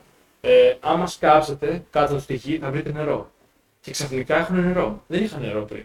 Κάνανε μεγάλες αποστάσεις για να πάνε στην Κρήση. Ενώ είχαν νερό κάτω στα πόδια τους. Και αυτό ήταν λόγω της. Δεν είχαν την πληροφορία αυτοί οι άνθρωποι. Ήξεραν ποιο χώρο να πάνε να φάνε, πού μπορεί να βρουν κάτι, να προστατευτούν από κάτι, πώς να κατασκευάσουν μια καλύβα. Που πάλι δεν ήταν συνήθις αυτό. Δεν το ξέρουν όλοι. Υπήρχαν άνθρωποι που δεν είχαν γονείς. Οπότε αυτός ο άνθρωπος που δεν είχε γονέα, δεν είχε σχολείο, δεν είχε μια κοινωνική κατάσταση σταθερή, έχει μάθει να σκοτώνει, έχει 100.000 μετατραυματικά σοκ. Πού να κάτσει να εργαστεί, ας πούμε, δεν υπάρχει κρύψη. Καταλαβαίνεις τι λέω. Ότι αυτά τα προβλήματα τα φέρνουμε και λύνονται με την εκπαίδευση. Δεν είναι, γιατί και πάρα πολλοί οι οποίοι, ας πούμε, καταστρέφουν. Οι περισσότεροι που καταστρέφουν δεν είναι οι μη μαθείς, είναι μάλιστα με πολύ μεγαλύτερη. Πάρα πολύ μεγάλη εκπαίδευση σε πάρα πολύ μεγάλα ιδρύματα του κόσμου και απλά δρούν με το δικό τους συμφέρον και κοιτάνε πέρα από την πλάτη τους. Θα το αλλάξουν, ναι. Αυτοί είναι οι άνθρωποι που ζούσαν πριν από 50 χρόνια, γεννήθηκαν, ξέρω εγώ. Ακόμα, εντάξει, δεν αλλάζει. Αυτοί γεννήθηκαν το 1970. Γιατί πιστεύεις ότι τα παιδιά τους δεν θα γίνουν το ίδιο? Στο διαστημόπλιο που θα είστε αναγκασμένοι να ταξιδέψετε για τον επόμενο βιώσιμο πλανήτη, γιατί αυτός που έχουμε εδώ τώρα θα καταστραφεί. De facto. Ναι. Ή θα μείνετε εδώ και θα φτάνετε, ή θα μπείτε στο διαστημόπλιο και θα πάτε στον πλανήτη 2. Ναι. Τι απαραίτητα πρέπει να έχει το διαστημόπλιο το δωμάτιό σας? Ωραίο, αρέσει. Να πάω να απαντήσω πρώτος. Πες. Είναι δύσκολη ερώτηση. Πέρα από γάτα. Κοίτα, δεχόμαστε και την απάντηση του τύπου φλασάκια, σκληρός δισκός. Όλα τα ηλεκτρονικά, ρε παιδί μου. Βάζει κάτι πιο νόημα για τη ζωή σου. Μπορείς να πάρεις στο σπίτι σου, όπως το σπίτι σου που το ξέρω, όπως είναι ολόκληρο. Δεν θέλω να σου πω. Έχεις τέτοια ελευθερία. Δηλαδή παίζουμε εσύ πράγματα και το άλλο. Θα μπορώ άπειρα τώρα. Εντάξει, όχι άπειρα, να χωράνε σε ένα χώρο πόσα κυβικά, να σου πω. Δεν μπορώ να το πω έτσι. Πρέπει να πεις σε αριθμό. Σε 1000 κυβικά. Όχι τέτοιο. Να πεις πόσα πράγματα. Ωραία, έχει δημιουργηθεί μια συσκευή συρρίκνωσης των πραγμάτων, την οποία συρρικνώνεις όλο το σπίτι, μπορείς να πας στο χέρι σου. Πάρ' όλα, τότε δεν έχεις τίποτα πίσω, δεν κατάλαβα. Δεν μπορείς να αποχωρήσεις κάποιο, δεν πρέπει να ξεκινήσεις κάτι την αναρχία σου. Ό,τι έχω αγοράσει, το έχω, ξέρω ότι μου αρέσει και το κρατάω. Ναι, τι θα πρόσθετες? Κυρίως τι θα πρόσθετες, γιατί εντάξει δεν είσαι πολλά. Να προσθέσω. Προσωπική επίθεση, καλό αυτό. Δηλαδή, ξέρεις, θα μου πεις, στο δωμάτιό μου, στο διαστημόπλιο, θέλω να έχω μια πισίνα. Έχεις ένα χώρο 1000 κυβικών. Κοίτα, αυτή τη στιγμή μπίζω σε ένα παιδικό σπίτι μου, είπε ένα σαλόνι, ας πούμε, μια τηλεόραση του και ένας καναπές, ένα πλήρες σαλόνι, ας πούμε. Ένα πλήρες σαλόνι, δηλαδή για μένα τον πει αυτό. Έχει υποσύστημα, έχει πολλά τηλεόραση, home cinema, έξυπνες λάμπες, γκατζετάκια να... Για να έχουμε διαστημόπλου, μάλλον δεν έχουμε έξυπνες λάμπες. Ναι, να ανοιγοκλίνουν παράθυρα πολύ εύκολα, μην κάνουν. Παράθυρα στο διαστημόπλου, εντάξει, είπες να έχω δεν θέλω. Γιατί μπορεί να είναι διαδρόμους, τέτοια... Να ανοίξεις και να παίρνεις όλο το ξεκόνο που δεν υπάρχει και να... Μπορεί να είναι παράθυρα... Πρώτη μέρα στο διάστημα η Ιορτάνη, να ανοίγει το παράθυρα. Τελευταία μέρα. Μπορεί να είναι παράθυρο για μέσα το διαστημόπλαιο, για το κάτω, για το πάνω, το δίπλα. Δηλαδή ένα παράθυρο που μπορείς να κλείσεις και να ανοίξεις για να έχεις μια πρόσβαση σε έναν χώρο που δεν είναι δικός σου. Να βλέπεις έξω, ναι. Θες να βλέπεις άλλους. Να ανοίγει το βλέμμα. Εγώ έχω ζήσει σε μια πόλη που ξέρω που θα κοιτάξω πολύ κοντά για πολλές ώρες λόγω του διαβάσματος. Δεν βοηθάει το σώμα μας. Δηλαδή να ξέρετε και εσείς που ακούτε ότι όταν κοιτάτε για πολλή ώρα κοντινές αποστάσεις κάνει κόστος στα μάτια. Και στο συνέστημα. Δηλαδή πρέπει να το μάθει να χαλαρώνει. Το παράθυρο δεν έχει σημασία ακριβώς και το τι φαίνεται. Εντάξει, θα βλέπει εδώ πέρα το κενό συνήθως. Στο διάστημα μπορεί να αξίζει αστρονομία ή αστρολογία και να κοιτάξει ένα αστερισμό. Άμα δεν έχεις τι άλλο να κάνεις, ας πούμε κάτι πιο ενδιαφέρον από αυτό. Το παράθυρο. Εντάξει, το παράθυρο είναι καλό, δεν το βάζανε. Μεγάλο παράθυρο. Όλος ο τύπος είναι ένα παράθυρο. Κάτι άλλο. Κοίτα, μου αρέσουν και τα φυτά, ας πούμε. Θα ήθελα να έχω μια συλλογή με κακτάκια, παχύτητα. Θα μου αρέσουν, ας πούμε. Κακόφωνη σουή. Στα παράθυρα, μην μπαίνει κανείς μέσα εκεί στα γράφια. Το που μπαίνεις εξωγήινο, ξέρω εγώ. Ένα γκλοκ κάτω το μαξιλάρι. Νομίζω πως, εντάξει, έχω κι άλλο, αν κάτι σκεφτώ ότι μουσική, σίγουρα πολύ μου αρέσει να ακούω μουσική. Ψυχείο. Εκεί δεν θα ζητούσες μια ψηταριά από ένα πρόσωπο. Δεν είναι τόσο πολύ πανικού. Ούτε θα ζητούσε ψυχή, χαλιά και όμορφα ψαρίες ή πολύ ελαίου. Μου αρέσει η άνοιξη του χώρου. Μου αρέσει. Εντάξει. Ένα κομμάτι μέσα μου είναι μινιμαλιστικό, δηλαδή δεν θα ήθελα να έχω πολλά αντικείμενα, αν και μου αρέσουν, αλλά με ενοχλούν, ας πούμε. Μου αρέσουν στο μάτι, αλλά θέλω να έχω απλά χώρο. Δηλαδή, αν μπορούν να υπάρχουν αυτά ταυτόχρονα, να πάω σημείο που να είναι με πολλά αντικείμενα και να είναι όμορφο. Ας πούμε, μια βιβλιοθήκη. Και ταυτόχρονα το σαλόνι να είναι απλωμένο και να μην έχει άκυρα πράγματα μέσα. Είναι κάτι πολύ πολύ. Σαν εικόνα. 10 κυβικά μέτρα είναι αρκετά. Είναι 10x10x10 σε διάσταση. Φράνουν πολλά πράγματα. Δεν μπορείτε να πούμε να ζητηθούν. Τέλος πάντων, εγώ πιστεύω για μια άλλη λυγή, να πάρω λίγο την ερώτηση, ότι κάποια σημαντικά πράγματα να μεταφέρουν τις αξίες μας, τις καλές αξίες και να αφήσουν πίσω τις κακές. Μπορείς να πάρεις βιβλία. Να ενοχοποιήσουμε πιο πολύ βιβλία. Εντάξει, μπορείς να τα έχεις και σε ηλεκτρονική μορφή. Ακριβώς, γι' αυτό καταλαβαίνεις. Σαν αντικατοπτρισμός του τι εννοώ, ένα βιβλίο. Να μεταφέρουμε αξίες, σοβαρές αξίες, καλές αξίες και να ενοχοποιήσουμε τις κακές. Γιατί υπάρχουν αξίες κακές. Συνήθειες, ας πούμε. Κάποιες αξίες που λέμε ότι. Κακές συνήθειες. Ρατσισμός, προκαταλήψεις, ανελευθερία. Αδικία, να ενοχοποιήσουμε περισσότερο, ας πούμε, έναν διαφορετικό τρόπο προσέγγισης της κακής συμπεριφοράς. Δηλαδή, να είσαι καλός άνθρωπος, να είσαι γλυκός άνθρωπος, γλυκομίλητος, να αγαπάς τους ανθρώπους. Δηλαδή, δεν μπορώ να πάω από τώρα να είσαι ένας πρωθυπουργός χώρας, να πεις αποφάσεις για το μέλλον του. Για το δωμάτιο σε ρώτησα, θα πάρεις τον πρωθυπουργό στο δωμάτιό σου. Είναι πολύ σημαντικό για μένα. Ναι. Θα πάρεις τον πρωθυπουργό στο δωμάτιό σου. Μια τσιόλο. Ένα σοβαρό πολιτικό τον έπαιρνε. Ναι. Αυτός να μην είχε δικό του δωμάτιο. Θα τον πει και σε κλουβί. Θα πάει αυτός. Έχω 10 κυβικά, ωραία, τι θα βάλω. Όχι, εσύ θα πας στο δωμάτιο του Ιορδάνη, δεν κατάλαβα. Σε ένα κλουβί θα τον έχω. Μέχρι να φτάσουμε εκεί. Δεν πάρει ο πρωθυπουργός. Δεν έχει καν τσακούσει στο δωμάτιό του.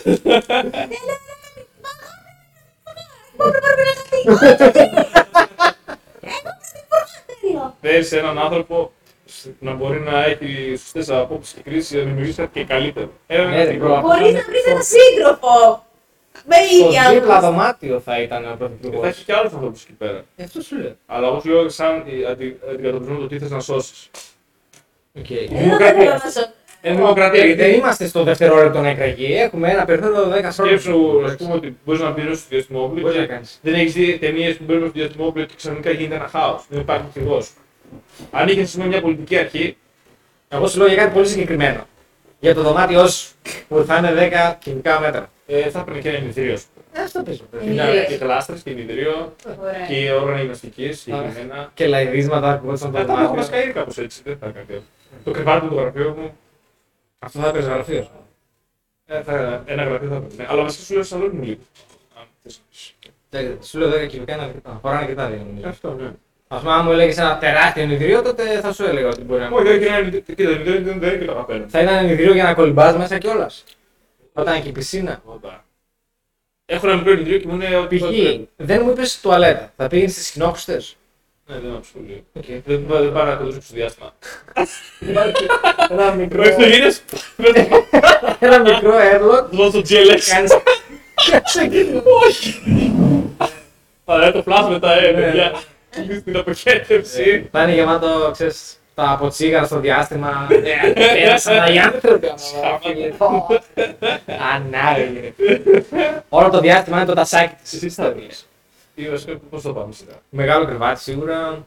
Μια όμορφη διακόσμηση. Να νιώθω καλά. VR headset. Ένα δυνατό υπολογιστικό σύστημα για. Έναν δυνατό υπολογιστικό. Κοινωνικά έτσι πράγμα. Δραστηριότητες. VR headset. Για παρέα. Δεν σου είπα για ένα άτομο. Γιατί πώς σου. Μπορεί να είναι ένας σταθμός, εντάξει, αυτός δεν θα χωρούσε. Με το VR θα μπορούσα να παίζω με άλλους ενίκους του διαστημοπλοίου και αν ήθελα να βρεθώ μαζί τους να κάνουμε κάτι διαζώσει, μπορούσα να πάω στο γινόχουστο του διαστημοπλοίου, αν υπήρχε. Αν δεν υπήρχε, στο χώρο το δικό μου θα υπήρχαν είτε μαξιλάρες, που μου αρέσει γενικά το μαξιλάρι σαν κάθισμα. Ναι, οκ. Okay. Αντί για καρέκλες και τραπέζια, ας πούμε, θα έχει κάτι σε μαξιλάρι, κάτι σε πουφ, κάτι τέτοιο. Ναι, που θα σπάει. Τι είναι. Κάπως έτσι. Σύστημα ελέγχου της θερμοκρασίας. Μέχρι το 60 ζωντανός. Εξαιρισμός. Ο ζωντανός είμαι εγώ ήδη. Φτάνει. Αυτό ήταν η από ζωή. Για το δωμάτιό μου γενικά ναι. Γιατί δεν έχει ζωντανό μέσα. Πέρα από μένα. Ναι. Ένα γατί. Ένα φυτό, ξέρω. Ένα ψάρι. Μια κατσαρίδα, μια σάβρα. Μέσα ένα κουνού, ξέρω εγώ. Αν κάποιος έβαζε κουνού στο δωμάτιο, θα το σκότω. Αλλά πάλι δεν θα τα ζωντανώ. Παράθυρο μεγάλο για να βλέπω στο διάστημα. Κάποιο τζακούζι με μια μεγάλη, ας πούμε. Τουαλέτα θα ήθελα να έχω το δωμάτιο μου, κάνω κάποιο τρόπο. Δεν θα πήγα στις κοινόξυνες, ας πούμε. Πλάκα να χέζεις κοινόξυνες τουαλέτα. Ναι, κολλά πέντε, μη χέζουμε. Τι πάει και τι λέει, χέζουν κατ' έξω. Άλλος. Κάμια μεγάλη οθόνη ή προβολέα έτσι για να μπορώ να δω. Για να καλύπτω φυσικά κενά που έχεις. Τώρα βιβλία, και σε ηλεκτρονική μορφή θα μπορούσα να τα έχω ή στο VR να κάθομαι ξεβολωμένος και να περνάει το βιβλίο μπροστά από τα μάτια. Τι βιβλίο όμως να πάρεις. Αυτό είναι ο σκοπός μου, να σου πετάρω στη λέω. Θα σου χέσει, σου λέει όλους τους 15.000 που θέλει να πάρει, θα πάρει. Τα βιβλία που έχω ήδη θα τα σκάναρα για να τα έχω ηλεκτρονικά και να μην πιάνουν περαιτέρω χώρο. Εντάξει, όχι, δεν ξέρω τι βιβλία θα έχουν βγει μέχρι τότε. Αν η κυβωτός, ας πούμε, του εαυτού σου ήταν αυτό το δωμάτιο, τι θα πρέπει να πάρεις μαζί σου. Αυτό λέω. Ποια βιβλία θα πρέπει να διαλέξεις. Θα το σκεφτείς έτσι. Ναι, δεν θυμάμαι τους τίτλους για να σου πω. Γενικώς θα επέλεγα μια μίξη φαντασίας και ψυχοκοινωνικής ανάλυσης με το κείμενο. Ναι, οκ. Επιστημονικά και βιβλία φαντασίας. Δηλαδή και αναψυχής, ας πούμε, και αυτοβοήθειας, αν μπορούμε να το πούμε έτσι, ναι. Δεν θα περιοριζόμουν σε κάποια επιτροπή. Τώρα, αν φτάνει χώρος και με αυτά, θα μου άρεσε να έχω και χώρο για κατασκευές. Δηλαδή κάποιον πάγκο, εργαλεία, εξοπλισμό απαραίτητο για να μπορώ, ξέρεις, να φτιάξω. Να ασχολήσω με κάτι. Ναι. Και τα απαραίτητα υλικά για να φτιάχνω. Δεν γίνεται να φτιάξουμε με τα μαλλιά μου, θα φτιάξουμε. Ναι, όχι, καταλαβαίνω τι λες. Πρέπει να δείξω πως, ας πούμε, οι δραστηριότητες που ανέφερες ήταν κάπως. Δεν προϋποθέτουν τη συντροφικότητα σου. Δεν θα είμαι μόνος στην συντροφικότητα, νομίζω. Εντάξει, ναι. Ναι, ό,τι είπα μπορώ να τα κάνουμε με δεύτερο άτομο. Θεωρώ ότι γίνεται. Δεν αφαιρώ τους ανθρώπους, απλά δεν τους προσθέτω συγκεκριμένα. Ας πούμε, εγώ το σαλόνι το τελειωθώ για να μπορώ να έχω ένα χώρο να. Κοινώς το λέτε, είναι ένα μέρος που μπορείς να κάνεις. Όχι! Γιατί όταν πας να πεις τα κοινωνικά. Οι Ρωμαίοι το κάνανε. Οι Ρωμαίοι είναι αυτό. Αφού έχει γίνει ξανά. Όχι, εγώ προσωπικά αν έρθει η άλλη να μου μιλήσει, ας πούμε, ή αν είναι κοινόχρηστη και όλα τα άντρες και γυναίκες, δεν θα θέλω άλλο στην ώρα που έχω βγει από την τουαλέτα να μου κάνει μια αγκαλιά. Όχι, δεν θέλω. Δεν πάω στην τουαλέτα για να κάνω φίλοι. Θα πάει με βρεμένα χεράκια. Βασικά είναι συγχαμένο γενικά. Ναι, αν μπαίνεις και να έρχεται. Πρώτα απ' όλα και εσύ είναι ότι πόσοι άνθρωποι θα έχουν πατήσει στις τουαλέτες. Και είναι και αυτό, συστήμα λύσεως αυτό. Προσωπική υγιεινή. Καθαρίζει, εντάξει, θα κάνω. Υπάρχει ένας στο διασμό που θα πει: εγώ θα καθαρίζω, παιδιά μου αρέσει. Το βάζω σε αναγκαστικά. Μωρέ, και αυτό που θα καθαριζόντουσαν, εγώ συχαίνω. Βγαίνει τόσο πολύ στην τουαλέτα μου. Θέλω να έχω μια προσωπική. Τι θα έβαζε στα 10 κυβικά. Δεν ξέρω στα 10 κυβικά μου τι θα έβαζα. Δεδομένου ότι φαντάζομαι σε 10 χρόνια θα είμαι και με σύντροφο και με παιδιά, έτσι. Άρα φαντάζομαι είναι οικογενειακό σπιτάκι. Βέβαια δεν θα θέλω και πάρα πολύ να πάω στο διαστημόπλαιο και να είμαι με τα παιδιά μου. Θα προτιμούσα να μείνεις στον πλανήτη και να χαθείς στη λύθη. Φαντάζομαι ότι θα μπορούσαμε να το επιδιώξουμε, να το σώσουμε κάπως. Αν εμείς το χαλάσαμε. Πολύ. Αν εμείς ήμασταν που το χαλάσαμε, πώς θα το διορθώσουμε. Δεν ξέρω. Κάτι διάφορη ερώτηση θα ήταν η πατίνη. Αλλά δεν είναι. Δεν έχει ερώτηση. Αλλά αυτό, ενώ σπιτάκι ίσως θεωρώ ότι θα ήθελα, ας πούμε, να υπήρχε εξωτερική ζωή πέρα από το δικό μου, τα δικά μου τα καθημερινά μέτρα. Δηλαδή να υπάρχουν δραστηριότητες, να υπήρχαν εκείνοι χώροι, να μπορούσα να ζήσω τη ζωή μου όπως τη ζούσα εδώ πέρα, εκεί. Τώρα από εκεί και πέρα, θα σου πείτε ότι έχω πει αυτό το σπίτι, ας πούμε, ένα σαλονάκι, ένα δωμάτιο. Για την κουζίνα όχι απαραίτητα, δεν τρελαίνομαι, δεν μαγειρεύω, αλλά φαντάζομαι αυτούς που θα πάρω θα μαγειρεύει, άρα ναι. Όποιος μαγειρεύει, ας στείλει να δει, Όχι! Όχι! Όχι, το ίδιο μαγειρικές! Δεν θέλω! Τον είχες εκλογικός από τον Πρωθυπουργό, ξέρω εγώ έτσι. Θα έχει ένα μάγειρα τσέπης. Όχι, δεν ξέρω. Δεν ξέρεις ποτέ πιο περίεργο να το ακούσει το podcast. Sorry, δεν εννοώ κανέναν ότι είναι περίεργος. Κάποιοι λένε. Κάποιοι θα το λένε. Από άλλο πλανήτη είναι. Είναι πράσινος και μετά. Αφήστε, με έχει ταράξει. Ναι. Δεν ξέρω. Φαντάζομαι αυτά. Δεν έχω κάτι ιδιαίτερο, πιο πολύ ας πούμε κοινωνικά θα ήθελα να υπάρχει μια κοινωνία, όχι στις τουαλέτες, προς Θεού και για κανέναν λόγο. Κοινόχρηστες δραστηριότητες όμως. Σίγουρα να υπάρχουν. Dancing floor. Πάρτι. Τι δεν θα γίνει, γιατί πώς, θα πάμε στο πέρα. Μην δεν θέλεις να έχεις ένα σύστημα έξω από το δωμάτιο στο σπίτι σου. Δεν θα ήθελα να έχω για πάρτι στο σπίτι μου. Για παράδειγμα, ένα σύστημα έχω π.χ. ένα ζευγάρι ηχεία. Να μπορείς να τα βάλεις σε μια συσκευή. Καλά, αυτό που είπα ότι έχω στο σπίτι μου αυτή τη στιγμή. Δεν ξέρω τι είναι στο σπίτι σου. Δεν έχω μπει. Δεν ξέρω αν έχεις ηχεία στο σπίτι σου. Κοίτα, δεδομένου ότι ερώτηση. Μπορεί να έχω το κινητό μου, δεν χρειάζεται να πάρει ένα μεγάλο σύστημα. Αλλά θα ήθελες να έχεις το κινητό σου. Κινητό, τηλεόραση, υπολογιστή, στέρες. Ξέρω εγώ, ναι, γραφεία. Βιβλία, προφανώς. Δεν υπάρχει και ένα βιβλιοπωλείο, αν μπορούσαμε να τη σώσουμε και εκεί πέρα. Βιβλιοπωλείο, βιβλιοθήκη στο τέτοιο. Όχι στο σπίτι μου, εκτός του σπίτι μου. Καλησπέρα σας, παιδιά. Γεια σας, γεια σας. Αν δεν υπήρχε κοινόχρηστη βιβλιοθήκη, θα θυσιάζεις χώρο σου για να βάλεις βιβλία που μπορεί να μην ήθελες εσύ, αλλά που ήθελαν άλλοι. Δεν ξέρω. Αυτή την ερώτηση δεν μπορώ να την κρίνω. Έχεις 10 χρόνια για να το σκεφτείς. Έχω 10 χρόνια. Ήρθε και μια συνέντευξη που λέει το πέρα. Ναι, αυτή τη στιγμή έχουμε βασίλει μέσα στο podcast. Κοριτσάκι είναι ωραία. Ένα πτυλικό σκύλο. Πίσω θα έρθεις τώρα. Πώς είναι το όνομα του σκύλου? Αγάπη. Φόξη την είχαμε βγάλει, αλλά δεν το έφερε. Αλλά έλα αγάπη μου να φας, έμεινε τα αγάπη. Καλά κάνατε το ελληνικό, είδατε πως έγινε. Ναι. Πολύ ωραία, εγώ θέλω. Την είχανε πέρα το μύθικο τσιγάρα και δεν ήταν κρυμμένη κάτω από το καλοριφέρ σε ένα τόσο μέρος. Ήταν ένα 700 και τρώγει μόνο ψωμί, τίποτα άλλο. Μόνο ψωμί. Δεν ήξερε δηλαδή κάτι άλλο, τίποτα. Είναι και φαίνεται χαρούμενος και λέγει. Μόλις είχε πεθάνει ο δικός μου, μία εβδομάδα, αυτή με έσωσε. Είχα κάνει δύο υπογλυκαιμικά σοκ, δεν έτρωγα τίποτα και αυτή με έκανε. Μπράβο, το άνθρωπο σας το πρότεινε τότε, μπράβο τότε. Την έφερε, λέει δεν μπορούμε να την πάνε πάνω στο καταφύγιο, θα ψωθείς. Πήγα να το χορέψω, το πήγαμε σε 200 μέτρα, μετά θα το φάσει. Έτσι, έτσι. Μπράβο, μπράβο, μπράβο. Πήγε καλά η σχέση, βλέπω είστε πολύ καλά. Ναι, ναι, είμαστε καλά. Αγαπημένα. Ναι, ναι. Αγαπημένα είναι. Καλά, καλά και να πάει ακόμη. Είναι και μορφούστικο, έτσι. Πατσόνα μου!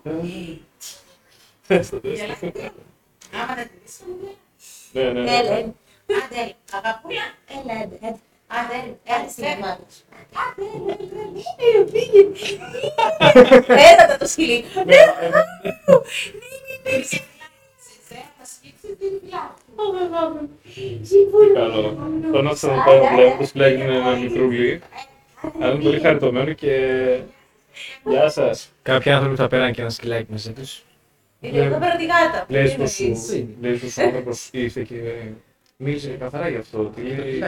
Το σκυλί λέει ήταν μία μεθοδός για να ξεπεράσω ένα τραύμα και την απώλεια ενός ανθρώπου.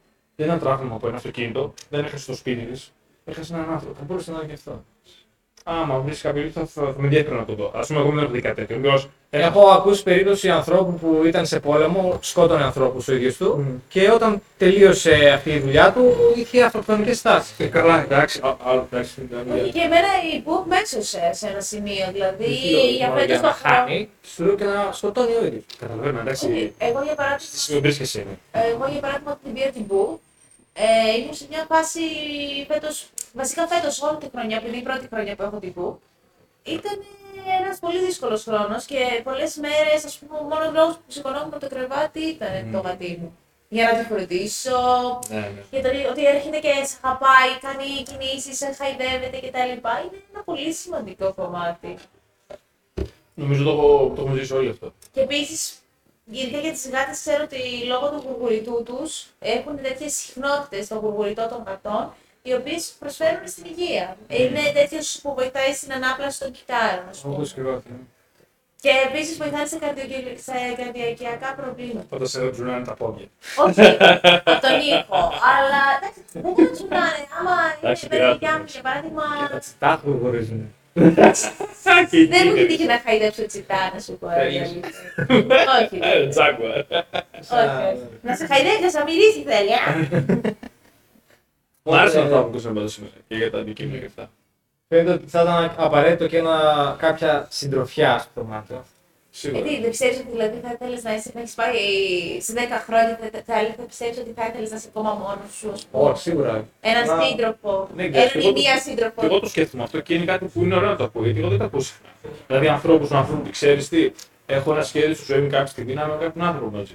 Καλά, δεν το ξέρεις, ότι το έχεις στο σχέδιο δεν σημαίνει ότι πάει να ισχύει. Εντάξει, ναι, αλλά διεκδικείς κάτι που θέλεις. Θες να άνθρωπο στη ζωή σου, το διεκδικείς. Προσφέρεις χρόνο, όπως και η γη.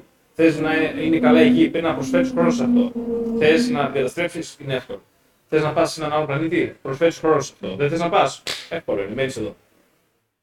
Και το τι θέλουμε καταλήγει να προσπαθούμε να το κάνουμε. Και είναι δύσκολο, εγώ δεν το ακούω και είναι ευχαριστώ που στην παρέα μας μοιραζόμαστε αυτές τις απόψεις. Εγώ το ευχαριστιέμαι. Ελπίζω και εσείς, παιδιά, να έχετε τέτοιες προσδοκίες, να έχετε μια ζωή γεμάτη με ανθρώπους. Γιατί τα αντικείμενα δεν είναι. Οκ, είναι χρήσιμα, αλλά στο τέλος της ημέρας, όταν κλείνεις τα μάτια, δίπλα σου δεν υπάρχει κάτι που κοστίζει ευρώ, είναι κάτι που κοστίζει χρόνο, είναι κάτι που κοστίζει συναισθήματα. Και στα όνειρα, όταν βλέπουμε όνειρα τη νύχτα, δεν βλέπουμε ευρώ. Βλέπουμε ανθρώπους, νιώθουμε συναισθήματα και αυτό είναι που μετράει. Αν σκεφτείτε πως στο τέλος, ό,τι κάνουμε, το κάνουμε για να νιώσουμε καλύτερα.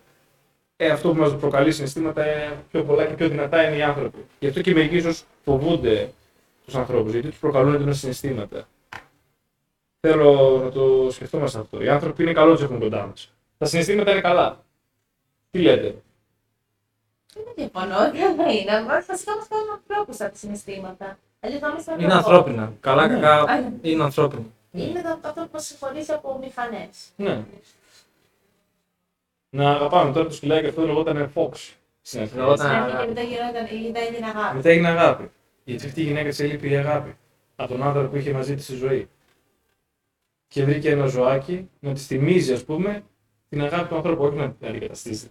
Δεν θα πω σε τόσο θεωνόηματα, μπορεί να μπορεί και όχι, δεν ξέρω. Αυτό είναι αλλού να το συζητήσει και να το βρει. Αλλά σίγουρα να της θυμίζει μια αγάπη. Ένα συνέστημα, γιατί αυτό της έλειπε. Το συνέστημα της αγάπης. Και αυτό είναι πολύ ωραίο και θέλω να το σκεφτόμαστε όλοι οι άνθρωποι, γιατί ξέρετε, αυτή είναι από έναν μεγάλο άνθρωπο, παίρνεις πράγματα τέτοια.